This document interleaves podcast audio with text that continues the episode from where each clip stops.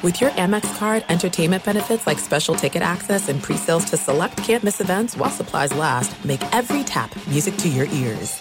Hi, let's talk about ProPlan Sport. ProPlan Sport is advanced nutrition made to fuel strength and stamina in active dogs like yours. So wherever your next journey together takes you, start it off right with the high-performance fuel your dog needs to keep pushing you every step of the way.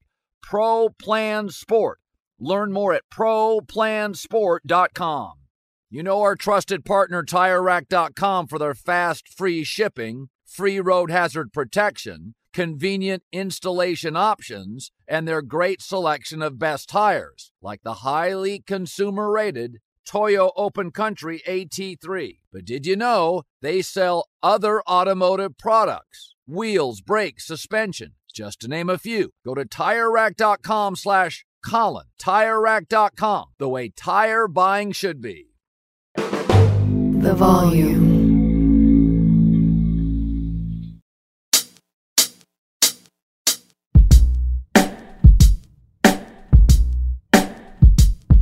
This is Prime Cuts, Best of the Colin Cowherd podcast. Loaded week, former Alabama quarterback and host of Always College Football, Greg McElroy, and I chop it up.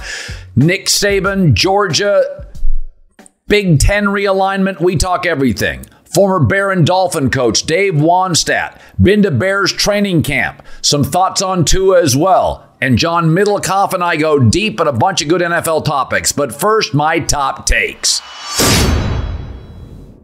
I was thinking about last year's preseason exhibition season, and all the years I've been doing talk radio, it was the slowest preseason of all time because Sean McVay, several years ago, as I've noted multiple times, stopped playing starters, and all these young coaches followed suit. So the only story we had last year in the preseason was Kenny Pickett, who, you know, was a good college quarterback, not stupendous. He wasn't a hot Caleb Williams, Andrew Luck, Trevor Lawrence prospect, not even a Kyler Murray, Deshaun Watson, Baker Mayfield prospect. He's a solid guy who had a lot of college starts. And I remember thinking after about 2 weeks of Kenny Pickett discussion, thank God he plays for the Steelers. What if he had played for the Jaguars? There was just no story. This year's preseason feels entirely different. First of all, there's 3 first-round quarterbacks. All could succeed. But I do think one of them's fascinating, Anthony Richardson for the Colts, not only because at 6'5", 255, he is Big Ben, Cam Newton-like, Josh Allen-like, where he will just be such a force, a productive force running the football with that new offensive coach, Shane Steichen, a brilliant guy who had Herbert and Jalen Hurts. So I think the Colts are going to be a fascinating watch. I don't think they're going to be a great team, but between Jonathan Taylor, the running back, and Anthony Richardson, I think they're going to catch people off guard. I think they're going to look like Cam's rookie year, although he's not as polished as Cam, Big Ben, a little Josh Allen, and a little Lamar Jackson. It's going to be all of that mixed into one. So I think that's fascinating. I think Bryce Young is interesting because Frank Reich is one of those coaches that didn't get a ton of credit because he had reclamation projects. He had to clean up Andrew Luck, clean up Phillip Rivers, clean up Carson Wentz. All three for three. Frank Reich did an amazing job. Now he gets a rookie, Bryce Young, who I think was head and shoulders above the other quarterbacks coming into this draft. I'm fascinated by that. Also, in this preseason, Sean Payton has said, I'm going to play Russell Wilson. Really interesting. My guess is Russell reverts to about 75 to 80% of what he was at his prime, but I don't think he's as good. I think quarterbacks that move get hit more, age much quicker. I mean, Big Ben got old fast. Cam got old fast. I was talking to Michael Vick on FS1 yesterday, and it was about, year 5 or 6 that Michael Vick, the fastest player in the league, couldn't outrun Carolina's outside linebacker, Thomas Davis. And that's when Michael realized, okay, everything's changed. So I think this preseason's got a lot of stories, not to mention, I think week 1, Buffalo and the Jets and Aaron Rodgers. Listen, man, you look at that Jets schedule, and that's a tough matchup with Buffalo. Very good front 7, very good pass rush. Jets start 0-1. Fair or not, there's going to be heat on Aaron Rodgers because their early schedule for 6 games is a gauntlet. So I feel differently about this August. I'm excited for it. Last year, I felt like I was just trying to fill space. But Anthony Richardson, Bryce Young, Russell Wilson, all really interesting to me. And the other one I'd throw out there that I find myself kind of rooting for is Mac Jones of the Patriots. I contend that Mac Jones is as good as Kenny Pickett, not as athletic, doesn't run as well. I think he throws a better football. And I thought the organization completely got in Mac Jones' way last year. I think Mac Jones is going to revert to a good B quarterback, sort of a Kirk Cousins with maybe a little better arm. I think Mac Jones, maybe not quite as accurate, but a little better arm. And if Mac Jones becomes Kirk Cousins, then Bill Belichick's back on track and can make the playoffs and win playoff games, maybe the division. So this preseason, pro football, fired up. I want to give you a story, though.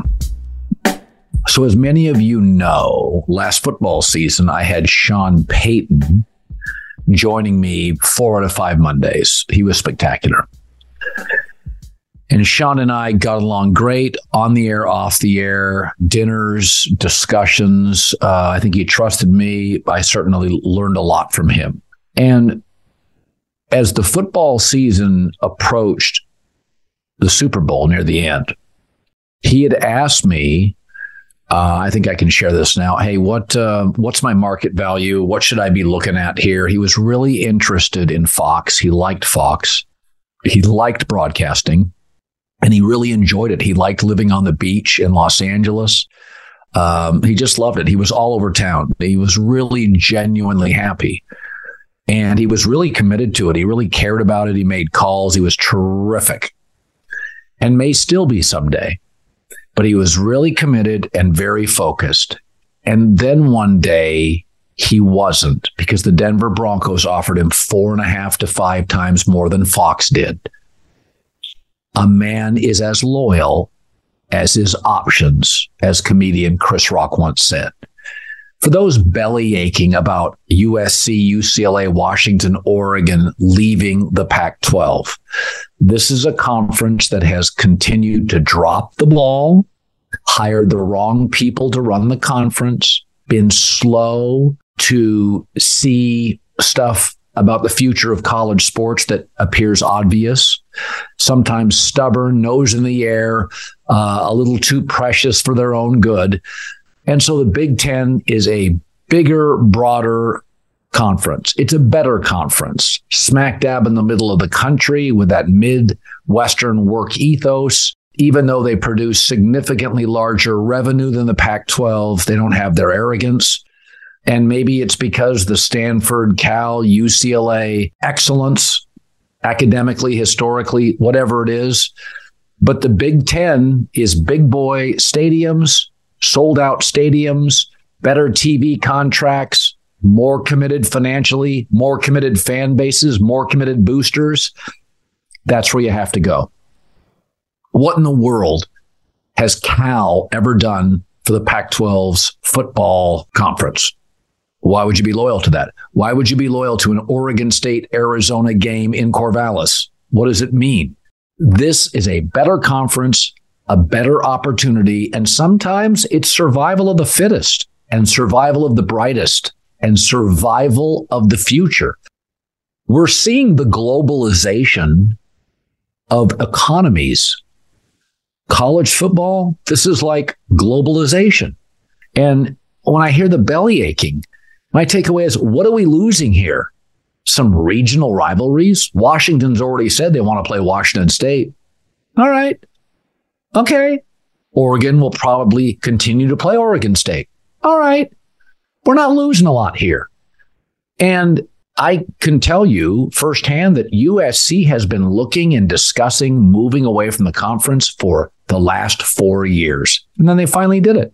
So, you know, when I hear anybody in any industry clamoring for loyalty, my takeaway is always, have you ever been offered something that's spectacular?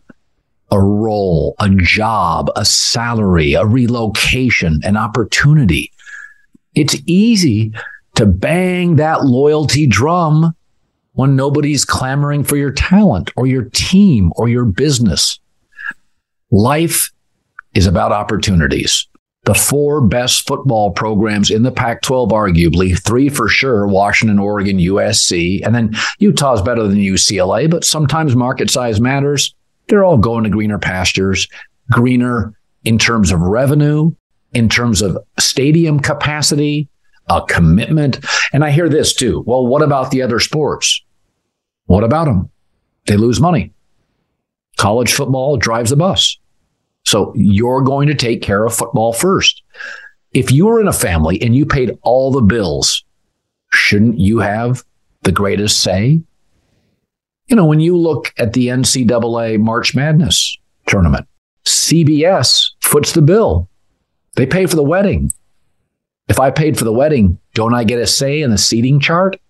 So if CBS says, we're not going to pick what teams get in, but we'd like a say in the second and third round matchups potentially, why shouldn't they? They're paying for the wedding. They just want a say in the seating chart. So I grew up with Pac-12 football, but it has been eroding for years. It's out of touch. It's too precious, too snooty. And the Big Ten's a better product now and going forward. It's not even arguable. Well, Greg McElroy was at the very early stages of the Alabama dynasty. And the early stages of the dynasty, quarterbacks got no effing credit. It was all defense. Now, it's not about linebackers and safeties and corners. Now, Saban, the brilliant man that he is, has really pivoted and transitioned to more of an offensively dynamic dynasty. And Greg, I want to bring you in on this. The world changed, and a lot of people, Greg, don't change with the world. And I got to give Saban a lot of credit. About the time Lane Kiffin got there, he started really upping his game with offensive players. When he started, your years, it was McLean the linebacker. It was corners. It was, right? And guys like you were like, well, Greg just hands the ball off. And I always feel like, no, Greg actually played in the league. Greg was really good. But when you look at it now, there are some remnants of it. But when did you notice that it really pivoted to more of a USC feeling dynasty or a Mac Brown dynasty where the offense is a 60-40 advantage? I mean, I think it's well observed. It had to have been 14 when Lane Kiffin came in. And it's easy to look at it through the lens of the USC because that's where Lane came from. So They really started to acknowledge there was a time and a shift in college football at that time where Ole Miss was starting to roll a little bit and they needed to kind of start scoring some points. Auburn had just been to the national championship in 2013 on the heels of a high-octane, high-tempo offense that really created a lot of conflict for the defense. I think Coach Saban started to realize, man, it's going to be really hard to win games 21-13 moving forward. So we're going to have to get real comfortable winning games 42-41, which he's had to do a couple times. Right. Now, I actually think, Colin, where it's starting to go back, though, because teams can now simulate with their scout teams the tempo. They can simulate the quarterback play. They can simulate the run-pass options. But what they can't simulate is incredible offensive line play, a fullback that's coming at you 100 miles an hour and blowing up your middle linebacker. So I actually think the pendulum's starting to shift back the other way. And we've kind of seen that with Nick Saban's hire of Tommy Rees. Because at Notre Dame, we knew what he was all about. It was 3 yards in a cloud of dust right downhill until you liked it. So I wonder if you're sensing something similar in college football as well. Well, I say you can't really look at Georgia and say we could duplicate that. Okay, so the state of Georgia. You better recruit. You better be able to get some dudes in on defense. Georgia was always the sleeping giant in college football. I mean, for years and years, you would talk to NFL scouts, and they're like, why doesn't Georgia win more? We always know that the state of Alabama, Louisiana, Florida, Texas, California have a lot of players. Ohio. Right. Georgia now has as many D1 players as California, and you have a third the population or a quarter of the population. So I don't think Georgia is something you can duplicate. They do remind me a little of Alabama early, where it's a defensive culture. with very capable quarterbacks who are going to get drafted. You, A.J. McCarron, maybe not superstars, maybe not like a Caleb Williams or a Vince Young, but it's a defensive-leaning culture. I just think they recruit at a different level, and Georgia's always been a sleeping giant. But, I've said this for years, even though I work at Fox and we have the Big Ten. And I said this for years when I worked at ESPN. People, SEC dominates recruiting, draft day, and Saturday. Get over it. It's the best conference. Here's, though, what's really fascinating. By including Texas and Oklahoma, and I think specifically Texas, that's another game on the schedule that's going to be, it's becoming an arms race. Texas money, Texas coaching. I know the SEC fan thumps their chest, but do you really want to face LSU, Georgia, Florida, Texas in one season? Is there anybody in the South that's going, this isn't potentially, and you're going to add Clemson and Florida State here in the next 18 months as well. Could you become just too rich? You're the AFC. You're too powerful. There's too many stars. I think that there are programs, Mississippi State, a good example. When the schedules came out for the 24 season, Mississippi State didn't have Alabama on the schedule. They didn't have many of their SEC West foes, and they were doing parades through the middle of Starkville. But hang on, that's your closest team as far as proximity is concerned, even closer as far as just straight mileage from Starkville to Tuscaloosa than it is to Oxford, Mississippi, where Ole Miss resides. And they said, no, we don't want to play them.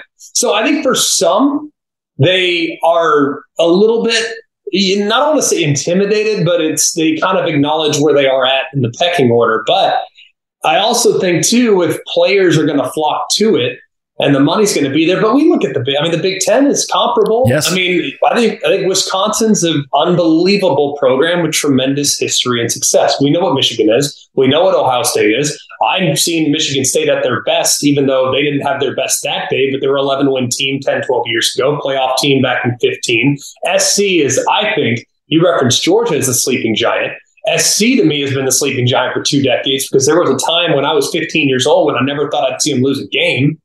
I think UCLA is dangerous because Chip Kelly now in the NIL era with his NFL pedigree understands how to work that system.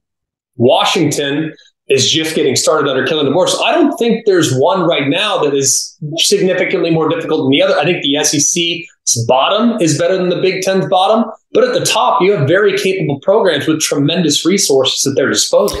As a Pac-12 diehard and loyalist, I had told friends 5 years ago that it wasn't going to survive. And my takeaway was once the NFL came back to Los Angeles with 2 teams, is that, Pete Carroll was in a time, no NFL in LA, all the resources, all the time, sellouts. And also people were spending their money on USC. People were totally supportive of USC. Games were sellouts. Also, you didn't have a Pac-10 tournament you could lose. You didn't have to play a semifinal game. If you were great and you beat your Oregon States, Arizona States, and Washington, you ended up playing for the national championship if somebody thought you were good enough. So it's a different time. And so I'm not, not that I'm not bothered. I'm bummed out about the Pac-12. But it's a SEC Big Ten money is just greater. How is that viewed in the South? How do you look at it? You guys always think we're soft out here anyway, but how is it viewed that the 4 best teams are basically going to join the enemy in the Big Ten? Well, I don't know if I want any of my Southern friends to know that I'm actually originally from Los Angeles. So I don't want to be perceived as soft. I don't think you are necessarily. I do think that there is a bit of a perception that when it's good against good and best against best, the likelihood of the SEC winning that game is higher than that of what we see sometimes from the Big Ten. Ohio State did beat Alabama in 14, has beaten the SEC teams, came within a field goal away of probably being the national champion last year. But those have been more few and far between, even dating back to the 2006, 2007, when the Big Ten just had a difficult time matching up on an annual basis against the best that the SEC had to offer. That's why the SEC won every championship from 08 all the way up until 2013 when Florida State finally brought it home. So I think that will be kind of an interesting evaluation. It's going to be a tug of war. I mean, we don't like them, they don't like us type of mentality for Big Ten fans and for SEC fans. Some will pound their chest about the money earned. Some will pound their chest about the ratings. Everyone's seemingly trying to find an edge. But at the same time, I still feel like the edge is that both leagues are beyond elite. It's just whether or not now the Big Ten, which doesn't have as much talent density as the SEC, if they'll be able to go south and attract kids up to the north to play at some of those places with a few less Division One level high caliber prospects that they would normally have at their disposal in the SEC. Like South Carolina goes down the street, they can get 15 guys that can play high level D1 ball. Iowa might have to go 250 miles in every direction, and they might not find that many. So I think it's just a little bit more difficult when it comes to the recruiting pipeline. But if the identities are clearly established in the Big Ten, I think they can play with anybody. Let me run this by my lawyer is a really helpful phrase to have in your back pocket. Legal Shield has been giving legal peace of mind for over 50 years. They connect you to a vetted law firm in your state for an affordable monthly fee. Want an experienced set of eyes on a contract's fine print, or you finally want to get that will done? Legal Shield has a dedicated group of lawyers who have your back, no matter what the future brings. Sign up today at LegalShield.com/iHeart. PPLSI does not provide legal representation or advice. See a plan for complete terms.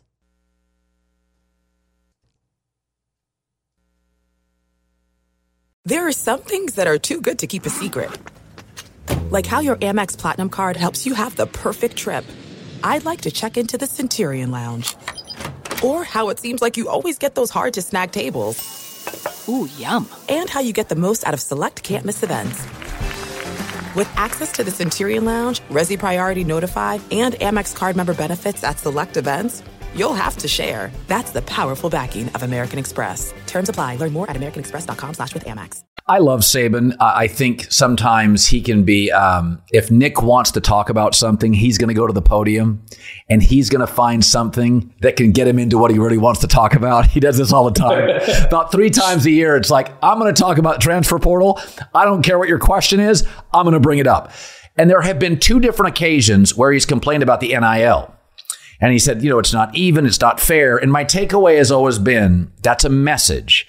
And my gut feeling was he's a little concerned about Texas, that the fact that Texas money is like USC can't compete with it. Phil Knight and Oregon can't compete with it. The Longhorns have 2 to 3 billionaire donors. And that when Nick talks about the NIL, my takeaway is he's doing some battles with Sark, and some of these, they're wrestling people away. I mean, they're getting great recruits. That's my take. What is yours when he complains about the NIL? Because Alabama's collective, I'm sure, is just fine. Why is he doing that? I think it's as much calling to rally the troops of his own fan base. Yeah. Everyone made a big deal about the argument between Jimbo Fisher and Nick Saban back in the summer of 22. It was never about Jimbo Fisher and Nick Saban. It was never about Alabama against Texas A&M. What he was doing and what he thought was a controlled environment amongst friends and family, unknowing that there was televisions there and all this other stuff. He was basically saying, hey, look, these guys, look at the recruiting class they were just able to bring home. You guys better step it up. That was a call to action for his own fan base, I think, more so than it was being frustrated with the current system.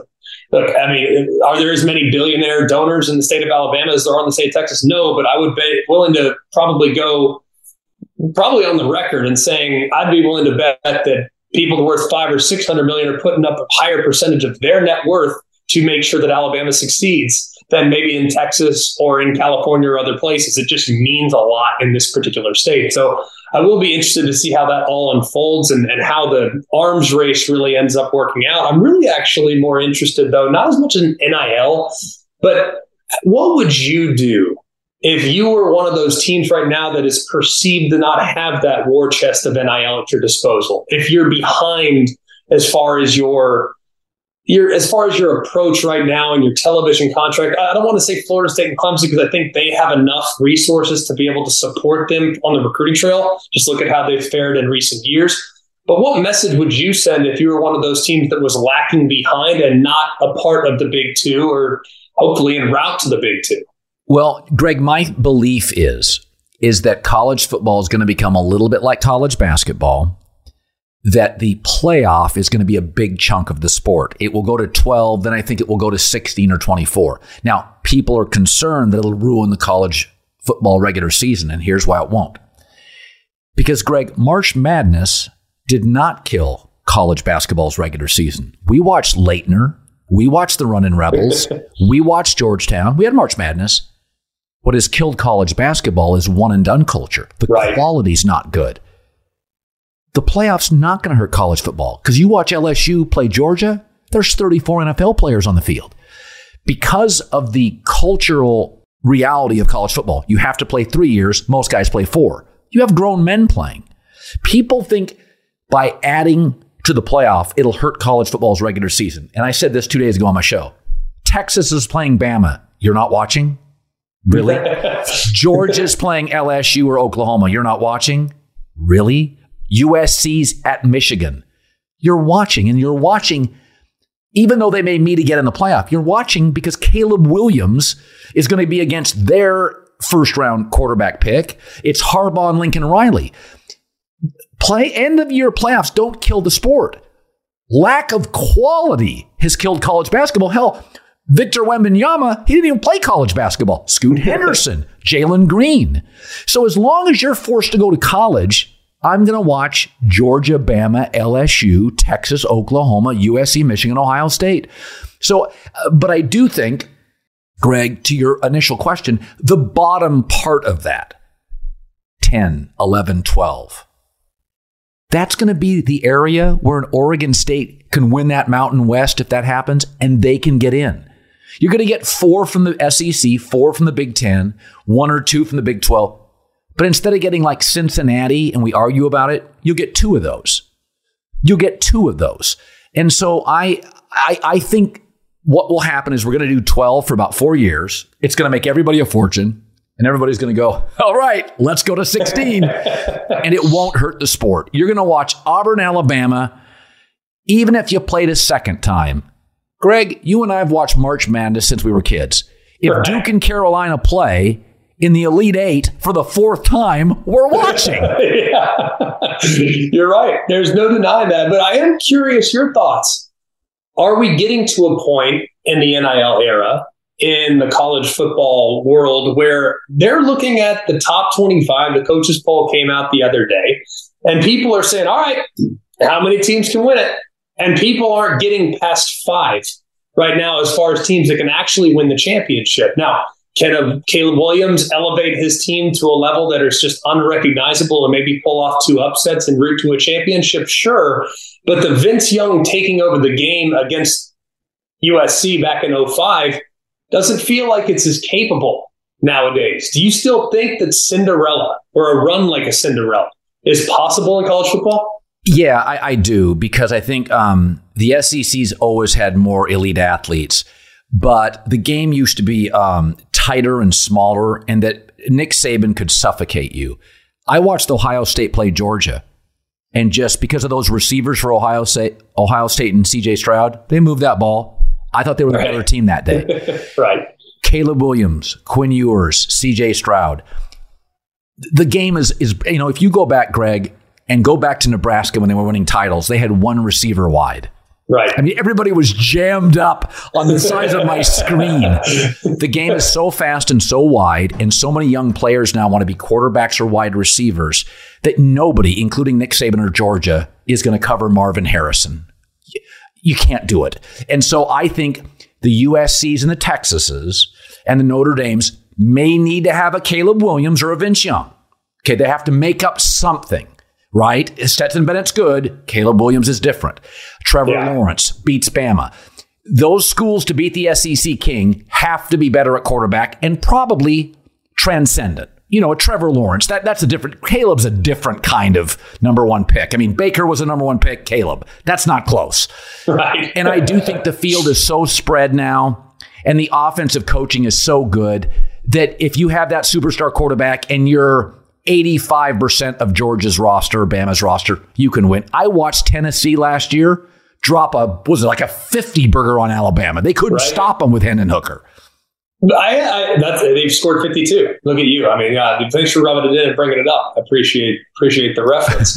I am curious your thoughts on this, because I don't think anyone in the world does a better job with analogies and being able to recreate the idea and the visual. As I'm listening to you, you can sum something up, and I'm like, how did he come up with that? And I tried to do my best Colin Cowherd impression and said, if you put too much on the quarterback's shoulders, it's like the quarterback is the bicep and all you do are curls.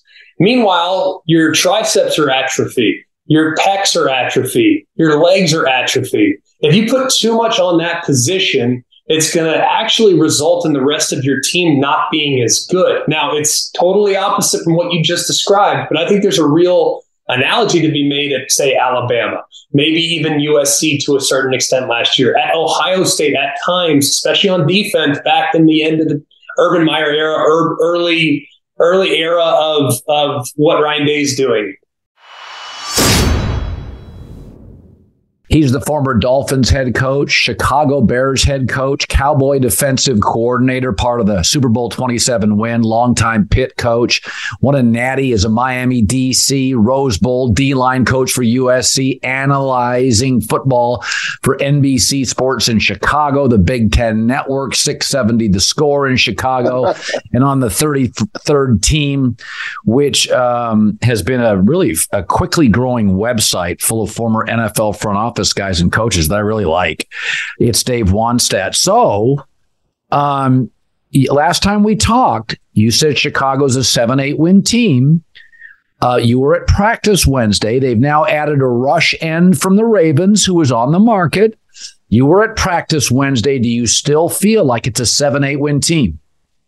I do. But I got to say this, Colin, when you were reading that introduction, sounds to me like a guy couldn't hold a job very long anywhere. But no, the Bears, yeah, I was up there. I'll tell you what, they have been fantastic to me. I spent a lot of time with George McCaskey when I just happened to bump into him when I got there, and I was up with Matt Eberflus's office. We were talking defense and coverages on the board. And then stood with Ryan Poles most of the practice. So I got a real good feel for not just what they did that day, but kind of the big picture and the vision. And a couple things jumped at me, because everybody's talking about, and this would go for any NFL team, any college team, I think. Everyone's talking about, well, they got started and the defense, the offense isn't where they're supposed to be. The defense is ahead of them. Well, I've never been on a team at any level where when you start training camp, where your defense better be ahead of your offense. If the offense is out there and they're tearing them apart and they're making plays from the get-go and the defense is trying to catch up, it doesn't work that way in my opinion. So I kind of like where the Bears are at right now because defensively they've had some great additions. And another year of Matt Eberflus's system, everything that goes along with it. So I like where they're at right now from an offense, defense, special teams. The second thing that I looked at was, a lot of players, they run 4 or 5 in shorts, OTAs. And then you put the pads on, and guess what? They become 4-8 players. Right. They can't carry the pads. That's not the case with the Bears. This is a fast, young football team. And I was impressed on their end, not just their energy level, but how quick they were across the field. And the last thing was that I walked out there saying, wow, you know what? Ryan Poles, he has a plan. And this guy's done a good job. If you look at their free agents that they've signed and you look at the draft picks that they've drafted, this guy has got a plan and he has stayed with it. And you mentioned he just, they just added Yannick, probably maybe the best edge rusher available now, but he's 29 years old. Right. And that's kind of been a foundation platform for the Bears. Every free agent, they didn't talk to anybody that was older than 28 years old. So they're a young football team moving forward with a lot of team speed right now. And they got some great competition going. They really do. You know, it is interesting. The Chase Claypool acquisition got heat, but because Mooney's a smaller athlete, Claypool is he almost looks like a tight end.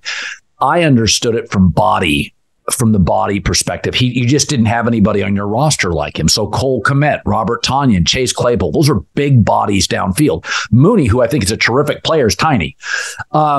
I do worry about Claypool. Last year, he kind of disappeared. Are they worried about him? Because they gave up a second-round pick for him. Yeah, they are, but they aren't. I'll tell you why, Colin. He's in his fourth year. He's in a contract year. And, you know, that motivates players. Pressure, peer pressure, or money. That's what motivates these professional players. Let's get, you know, that's real.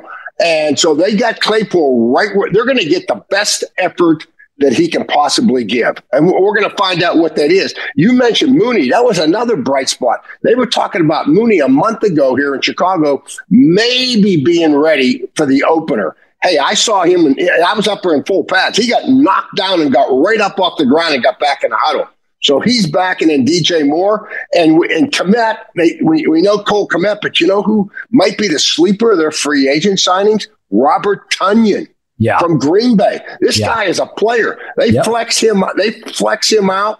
And from an athletic standpoint, he's not going to be an every down, all-around player like Kmet, the physicalness. But you flex him out in a slot like they used to do with Gronk and Tony Gonzalez and get him one-on-one with the linebacker, he's going to win that battle. That was a good sign for the Bears. Yeah, it was. He's also good in the red zone. Smart player. He's a guy that gets open in tight spots. So, no, I think they're offensive. I think Justin Fields has to post 8 or 9 wins, has to show improvement. My guess is he does. You know, you coached the Dolphins for years, and you know them very well. And it's they're sort of in the league for me because of Tua's concussions. I just don't know what to make of them. But I did think of this. So they went and got Mike White, a backup. And I thought to myself, generally speaking, even in blowouts, Peyton Manning, Tom Brady, Mahomes stay in the game. I could see Mike McDaniel saying, listen, we're up plus 10 points, 8 minutes left. We're getting two out of there. What would you do? Because it's not an any other injury. Dave, if he has a concussion, there's going to be so much public and medical pressure and media pressure. You can't play him for a month. He gets hurt September 14th. You can't play him until October 20th. How would you manage the Tua concussion situation? Well, I think, you know, you're right. And it's almost to the point where, he went and did the – what did he do? The karate or jiu-jitsu or everything. And then he put on weight. I like the idea that he put on a little bit of weight. Okay. Cause he's a good enough athlete. He can carry it. That should give him strength. But I'll tell you the number one thing that I would tell him, we are not going to try to extend plays. I think that's when he, it's going to have to be a situation where I drop back. I see my first read. If I don't like it, maybe get rid of the football. That's what I would be spending time with on Tua. You cannot hold the football because everybody talks about, they're teaching them how to fall when you get hit.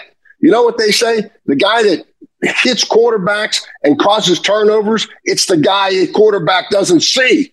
You know, right. So I don't buy this stuff at all. Here they come. Now I'm going to cradle right. I'm going to put my head in the – that doesn't happen that way. That's unrealistic. So because the guy's hitting him, he never sees him coming. So I would just say, let's prevent holding the ball. I think that's the best answer. And don't over talk about it. It'll become a mental thing with the kid. Well, the good news is Shanahan and Mike McDaniel run the same offense, and both those coaches like the ball out of your hands quickly. I mean, Garoppolo had some limitations. Dave, he got rid of that thing fast and accurately. And so, Miami's got the Vic Fangio. I was told by somebody in the league that they thought Fangio was the best defensive mind in football today after Belichick.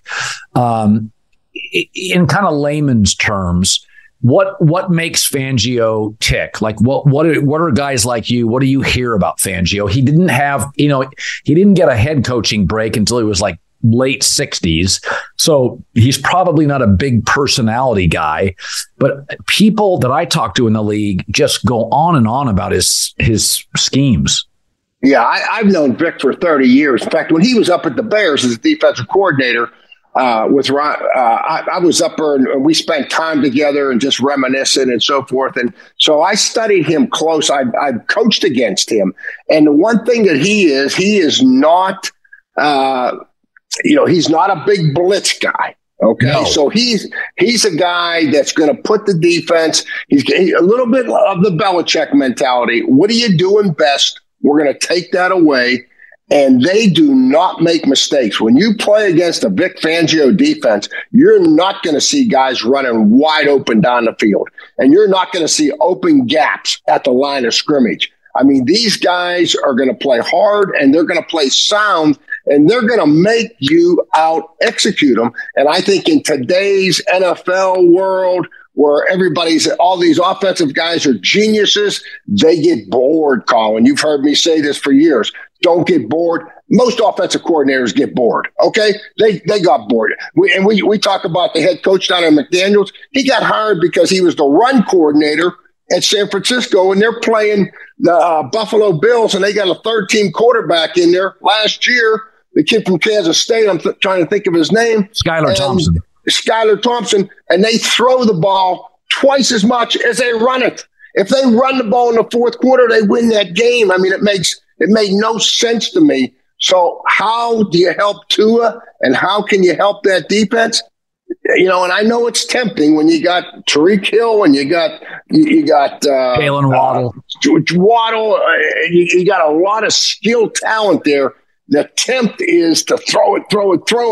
But I tell you what, they have to be balanced. If they're going to be a serious contender, the Miami Dolphins have to be balanced, in my opinion, and that's going to help the defense, and that's going to really help Tua. What did you make as somebody with 30-plus years in football of Sean Payton publicly ripping Nathaniel Hackett? Did it catch you off guard? Yes, it totally caught me off guard. And I'll tell you what, when I was at USC, we had Bill Walsh come in once too. We had a Pac. It was I guess it was Pac-8 or Pac-10. I think it was Pac-8 back then. Before Arizona schools, it was. I'm dating myself, but he came. We used to have an assistant coaches golf tournament. We always had it at Stanford because they had a nice golf course up there on campus. And we would all go up there and we would bring it. And Bill Walsh came in and talked to us. And he said, let me tell you young coaches something. And we were just in our 30s, just turning. He says, all you guys are probably going to get fired. He says, it happens to all of us. He says, and when you get fired, a couple of rules in coaching. Get out of the city as quick as you can. Don't sit there. Because everything that the fans and media are going to talk about is everything's going to be better. All of a sudden, this team is going to be tougher, and this team is going to be smarter. Think about it. He says, it's going to happen. You don't want to be reading and hear that stuff. Well, with that being said, that was what disappointed me the most is here's Sean, another coach, and just respect. And everybody talks about code. I don't know what the code and all that. I would just say is one man to another in the same profession. Sean, you know what goes into winning a game and having a successful season. Your GM is involved, right? Your quarterback, Russell. Yeah, I can go right across the board. There's a lot of people involved that the head coach does not necessarily have control over the circumstances. And it really was disappointing to me because Sean knows better. And he came up like all of us did in this profession. And you just don't see that happening. And just because of respect for another guy. And it just disappointed me. Let me run this by my lawyer is a really helpful phrase to have in your back pocket. Legal Shield has been giving legal peace of mind for over 50 years. They connect you to a vetted law firm in your state for an affordable monthly fee. Want an experienced set of eyes on a contract's fine print, or you finally want to get that will done? Legal Shield has a dedicated group of lawyers who have your back, no matter what the future brings. Sign up today at LegalShield.com/I. Heart. PPLSI does not provide legal representation or advice. See a plan for complete terms.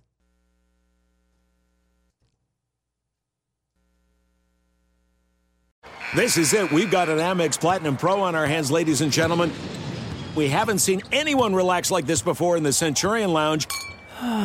Is he connecting to complimentary Wi-Fi? Oh, my! Look at that! He is!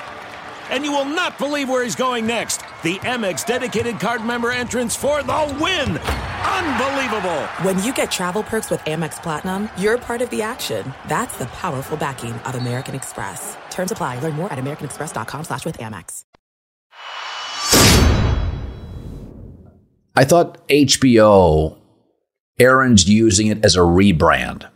I'm a good guy. I get along with others. I'm not selfish. I'm not arrogant. And I think Tom Brady had a bit of a rebrand when he went to Tampa. Like, hey, I have a personality. I'm fun. It's helped his business and endorsements. Sure. I thought Aaron came across as, hey, man, I got to do this thing. I'm going to rebrand it. And I think you can watch HBO and Aaron are trying to convince you, hey, I'm a different guy and I'm not the bad guy the media portrays me as. I don't think it's wrong. I think it's pretty smart, but that's how it felt to me. It's a rebrand. Aaron's all in and HBO's helping him. And I'm not criticizing HBO. I think they think that's an interesting, captivating part of the Jet story. Well, it totally is. I've been out on Hard Knocks. Every other show eventually gets canceled or stops, and that keeps going. But if you're just going to give me Aaron Rodgers, Hackett, and Saleh for 4 episodes, I'm in. Because I don't care about the random undrafted free agent that's eventually going to get cut. But I can watch Aaron Rodgers and Hackett figure out this offense. Like that to me is intriguing.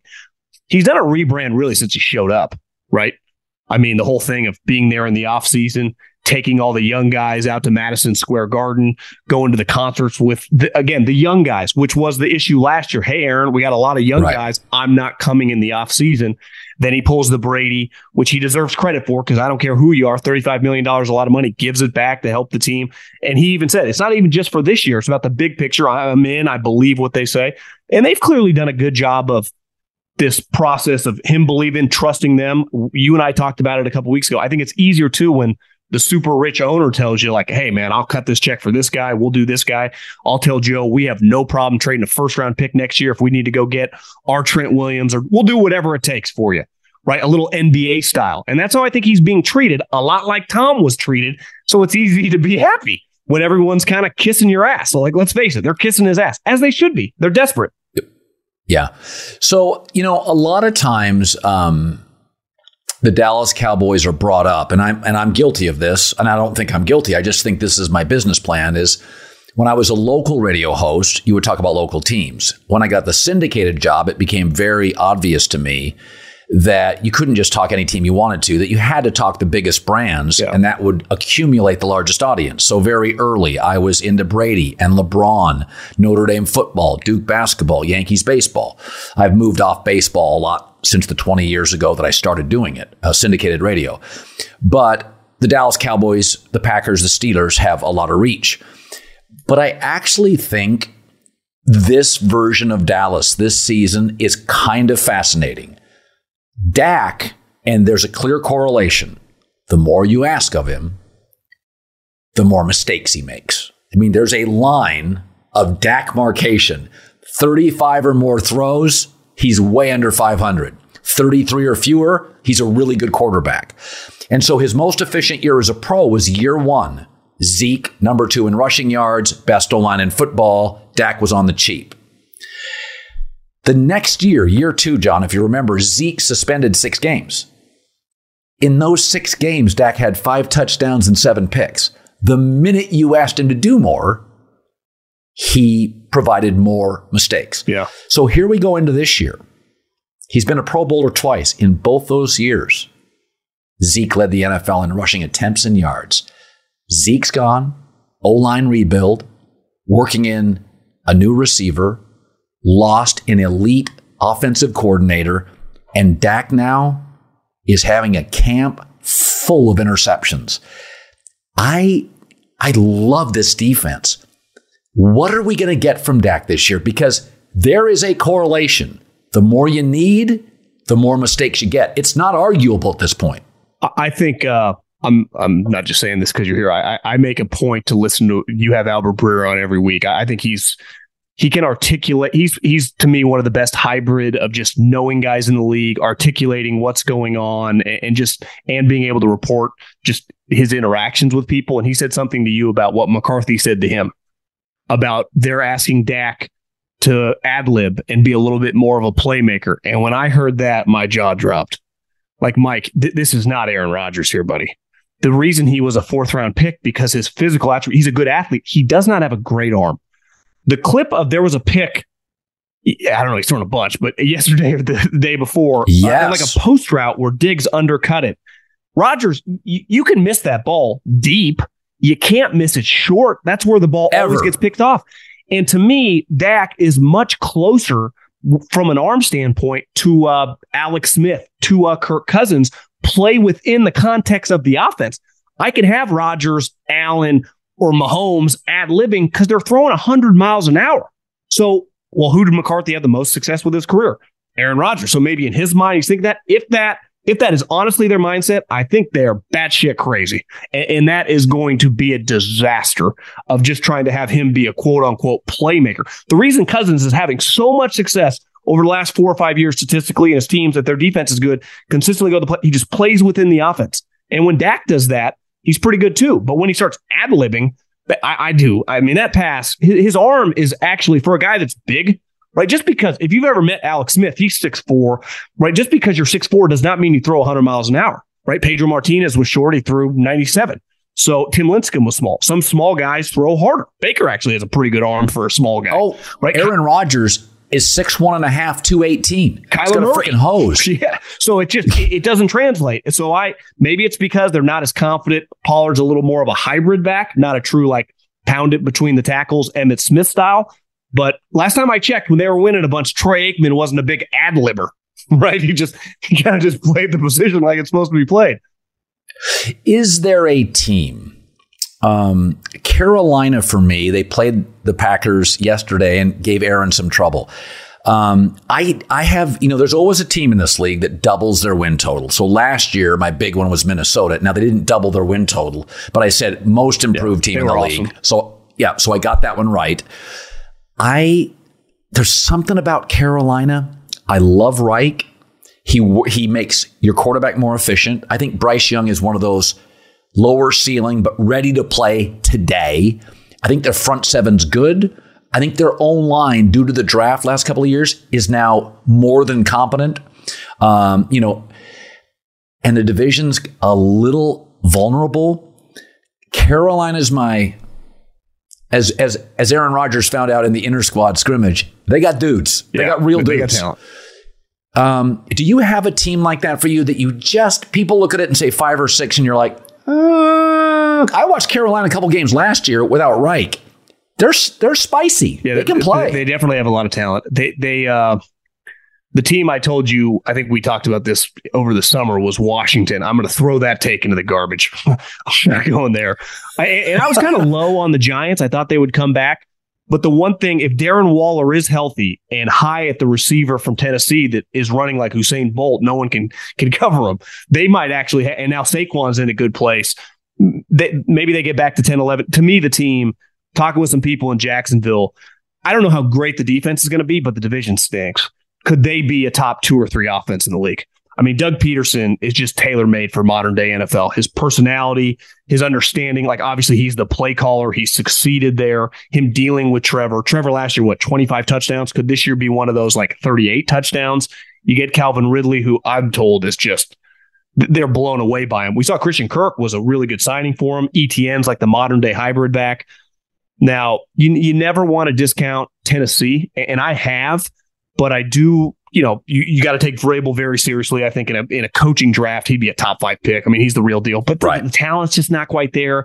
Could be a little bit of a comeback year. So I think the Jags, I don't like them as a Super Bowl contender just because their defense is going to be good enough.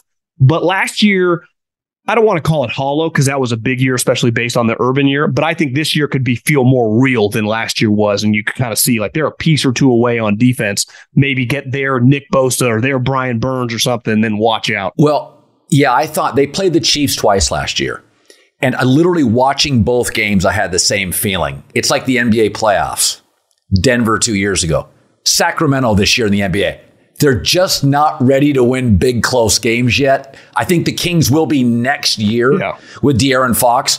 And I watched Jacksonville. I thought, they're a year away. They need to lose to Kansas City twice. They don't know how to win. They don't know how to put those 12-play drives together the way Mahomes and Reed and Kelsey. They're good. They don't know how to manipulate games. So Jacksonville, I think, has to get to that point. And that's a real thing. Like the really good teams, New England manipulated games where they were outplayed. I think Kansas City does that. Big time. I think, yeah. And I'm like, Jacksonville just has talent. They just don't know how to win games that don't play perfect football. Well, they might win or lose the game, but the three guys in the AFC, Mahomes, Allen, and Burrow, never walk on the field against the other guy, and definitely the rest of the league thinking that they're not the best player on the field and they're going to win the fucking game. And I wonder if Trevor, you know, for the first time in the league, had a taste of that last year, had the big, you know, it couldn't have gone any worse, right? He basically, if he was a golfer, hit like 7 shots out of bounds on the first hole in the first half against the Chargers. And then to me, the mental fortitude, I mean, that he easily could have gone in the tank and no one would have blamed him. Like, you know, first playoff taste, bad game, threw a bunch of picks. He did not flinch, came back, made a bunch of plays. So I would expect just a massive year from him. And to me, Doug has a personality a lot like Andy, very even keel, not a big screamer, offensive guy, former quarterback, you know, just kind of, he's just an NFL guy. He just gets pros. And I think he's going to be really good for them. He has been. One thing you touched on this week, and I want to bring it back for people that didn't hear it, is your take on Ron Rivera and Eric Bieniemy, where Ron not only stepped in it, he created it with the comments about Bieniemy. Take our audience here back to that, because I thought it was a poignant point about in the NFL, there's enough landmines. Don't throw your own grenades. Well, to me, there's a reason, and I don't blame coaches for lying, right? It doesn't behoove them to give out information that just creates chaos. Most people on the team are well under 30, live on their phone. You got to be very careful. It's why so many coaches don't really say anything. And when they do, it all leans positive. For him to come out and acknowledge, it'd be one thing, right? If there was something simmering, there was a powerful story from a Wickersham from The Athletic, would be like, what's going on? He gets asked about it and he kind of steps on it. You would understand it. Maybe you got cornered a little bit in a press conference. That was not the case at all. I don't know about you. I hadn't heard anything, right? Unless you knew a player or someone on the staff, no one would have been talking about it. So for him just to acknowledge that was borderline unprecedented. I mean, you never see that in the NFL unless... You know, is he already trying to point the finger at him? He sees it not going well. It's not like Ron is some modern day progressive, easygoing NFL coach. This guy's an old school screamer, yeller, defensive guy. So he wouldn't have a problem with you coaching hard. Does he think it's not going well? Does he see our quarterback situation is a disaster? I've seen some headlines multiple times. Part of the reason I started getting off them before this story even kind of came out because of Ron was because he kept mentioning Jacoby Brissett. He kept, don't sleep on Jacoby Brissett. I know. And I went, what? We've seen Jacoby. Just keep him as your backup. What are we talking about? So maybe there's some butting of heads when it comes to personnel. You got new ownership. Let's face it, if Ron were to go 7-10 or like he's not only get fired, he's never going to get a head coaching job again. Like this is his career's over. So it did feel a little bit like he's pointing the finger. Not just a bizarre story, just one you never see. Coaching hard, what does that even mean? You go to a practice in high school, people are getting screamed at. It's not even that weird.